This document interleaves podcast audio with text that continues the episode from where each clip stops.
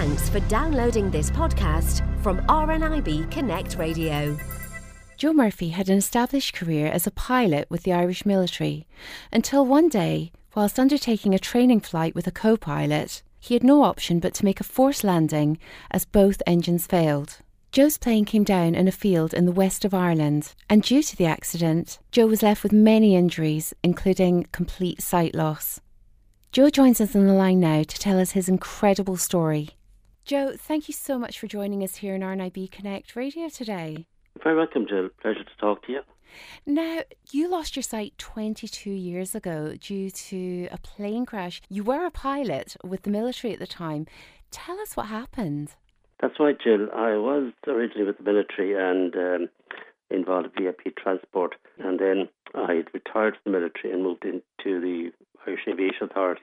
And one of the duties uh, there was doing a flight testing, which would be checking out pilots for different ratings, such as instrument ratings, license ratings, that type of thing. And on this particular occasion, I was down the west of Ireland doing a particular instrument rating on an individual, and the aircraft suffered an engine failure, which meant we had to do a forced landing in a field, probably about four miles from the actual airport itself.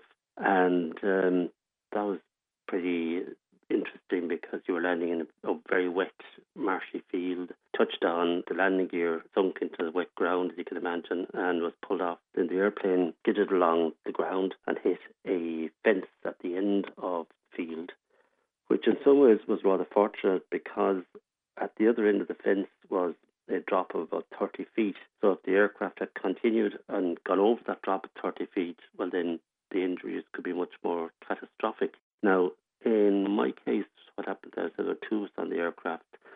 The other chap had some back injuries requiring surgery, but nothing lifelong, you know.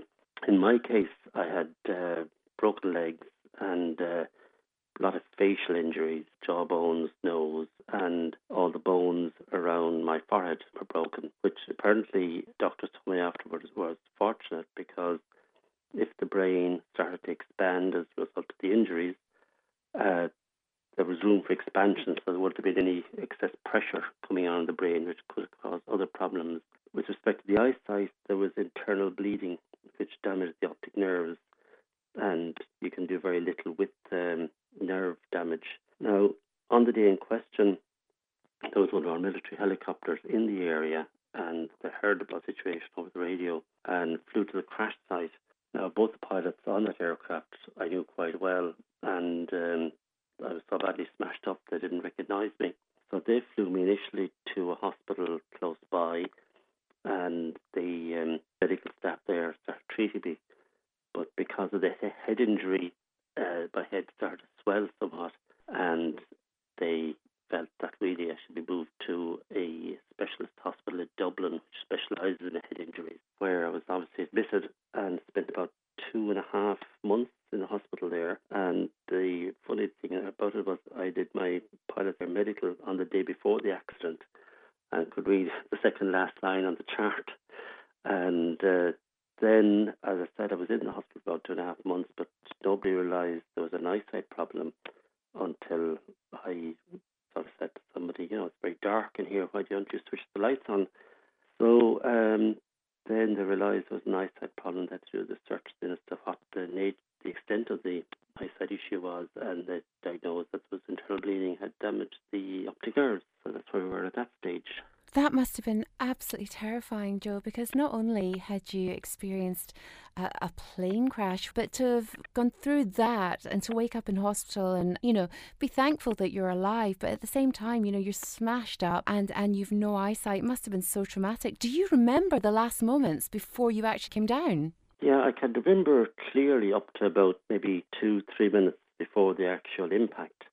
And from then on, I have a gap which lasts until such time as I was in in the hospital and uh, waking up there. And uh, I spoke to the doctors about this, and they said that uh, that was not unusual. When a person suffers a traumatic event, the brain just tends to block that nasty period of time out and your memory prior to the event will be perfect, and again after the event is perfect. And it's just apparently the brain's nature's way of dealing with the traumatic period in your life as such. And I asked the doctors, you know, would, would would it be possible to for this to be jig so I could remember the event? And they said no, that it wouldn't happen. But uh, as I said, it was life changing. All right, definitely, yeah. No, obviously, you know, as you said, it was completely life changing. You were left with severe head injuries, you were left completely blind. And I know from meeting you 20 years ago, 20 years we've known each other, Joe. Can you exactly, believe it? Yeah. Um, yeah. But I remember at the time you letting me feel your forehead. You could tell that, um, you know, there was a lot of kind of smashed bones under there. Did it leave any lasting damages, you know, mentally? No, it, did. I mean, certainly there was a, a period of time which was an adjustment to your life. You know, you tended that if, uh, for example, if you were making a cup of coffee and somebody moved the jar of coffee to a different location, you know, you were totally confused. And that was very um, frustrating for a period of time. But as regards the lasting, you, you mentioned the the, in, the the injuries to the forehead, which uh, was very rough. That surgery sorted that issue out. And um, no, certainly took a couple of years to adjust and um, realise there was still life there. Unfortunately, I suppose coming from the military, um, you know, I was a very positive individual anyway, and that definitely helped. And I distinctly remember being home after the accident or sitting on the, the sofa and saying, well, now I can sort of sit here and mope and feel sorry for myself or try and get up and get on with things. So I contacted some of my friends and uh, said go out for a drink. So fused it out for a drink, and um, that was very good. And my friends were very, very helped those from the military and the aviation community in general. Uh, you know, both regularly with them and we discussed various things about the whole world of aviation and that. And I think that was a very big help in my recovery that, you know, you're still okay, there were things that you obviously couldn't do, but could still go out and keep in touch with it. And also then um, the advantage with technology. I did um, a course where I met yourself, and uh, we learned some computer skills, and uh, then got on the internet and able to use read up various reports and you know keep in touch with the aviation industry as such through still to this day like I'm very much in touch with what's happening in the world of aviation and meet up with my friends on a regular basis. Certainly feel that the uh, friendship that I made and the bonding that exists, particularly with the military background, does aid to recovery quite considerably. Very much so. I mean, yeah, I know at the time when, when I lost my sight, it changed the course of a lot of my relationships, friendships. Uh, you know, the fella I was seeing at the time, you know, just wasn't interested in, in me being blind. And yeah, I had, I had other people that crossed the street to avoid me, uh, people that I'd grown up with. And yet there was other people that came crawling out the woodwork. How did it affect your personal relationship? Relationship, Joe? Yeah, that's a good question, actually. Um, certainly, I wasn't aware. There was one particular friend, all right, who um, would have expected would have contacted me after it, and uh, never did, and discovered many years later he just wasn't able to um, to cope with it, to deal with it himself.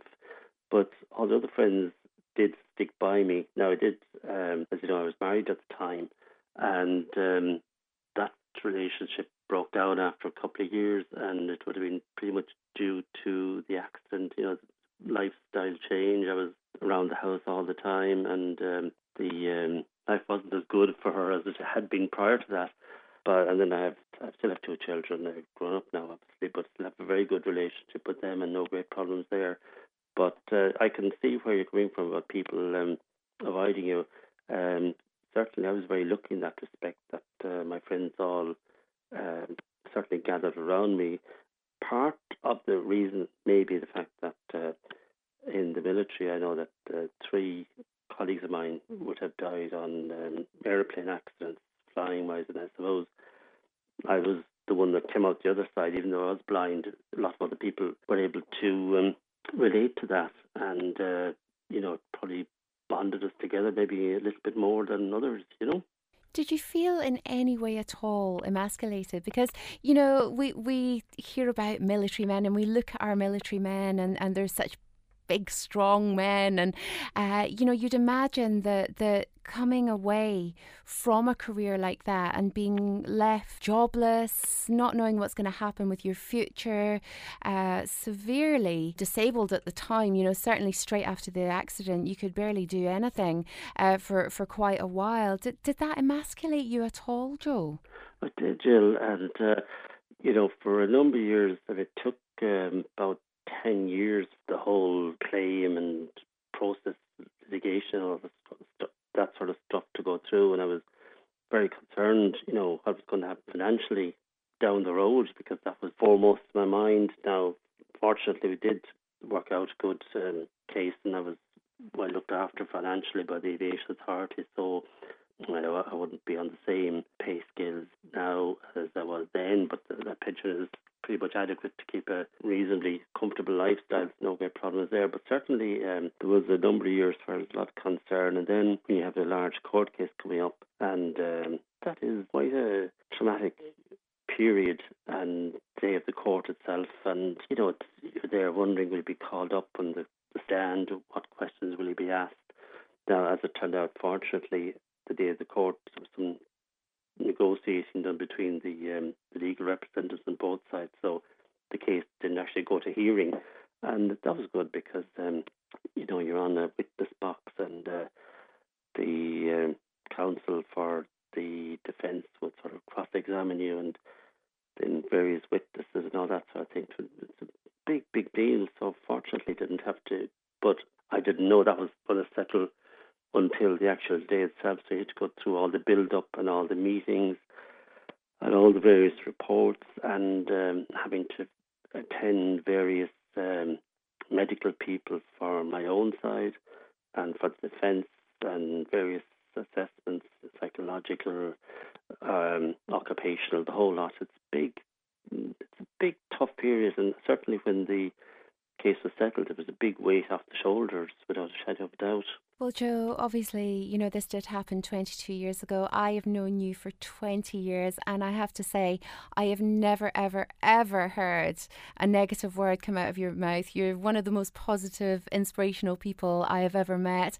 And you still love flying, don't you? It's never put you off. Absolutely, yeah. And I have flown since. Uh, the, uh, you've brought my guide dog in the airplane a few times, and uh, the only interest the guide dog has, on, on the flight is uh, lifts his head up when the airplane is taken off, sleeps with the flight, and then when the airplane's landing, lifts his head up again. You know.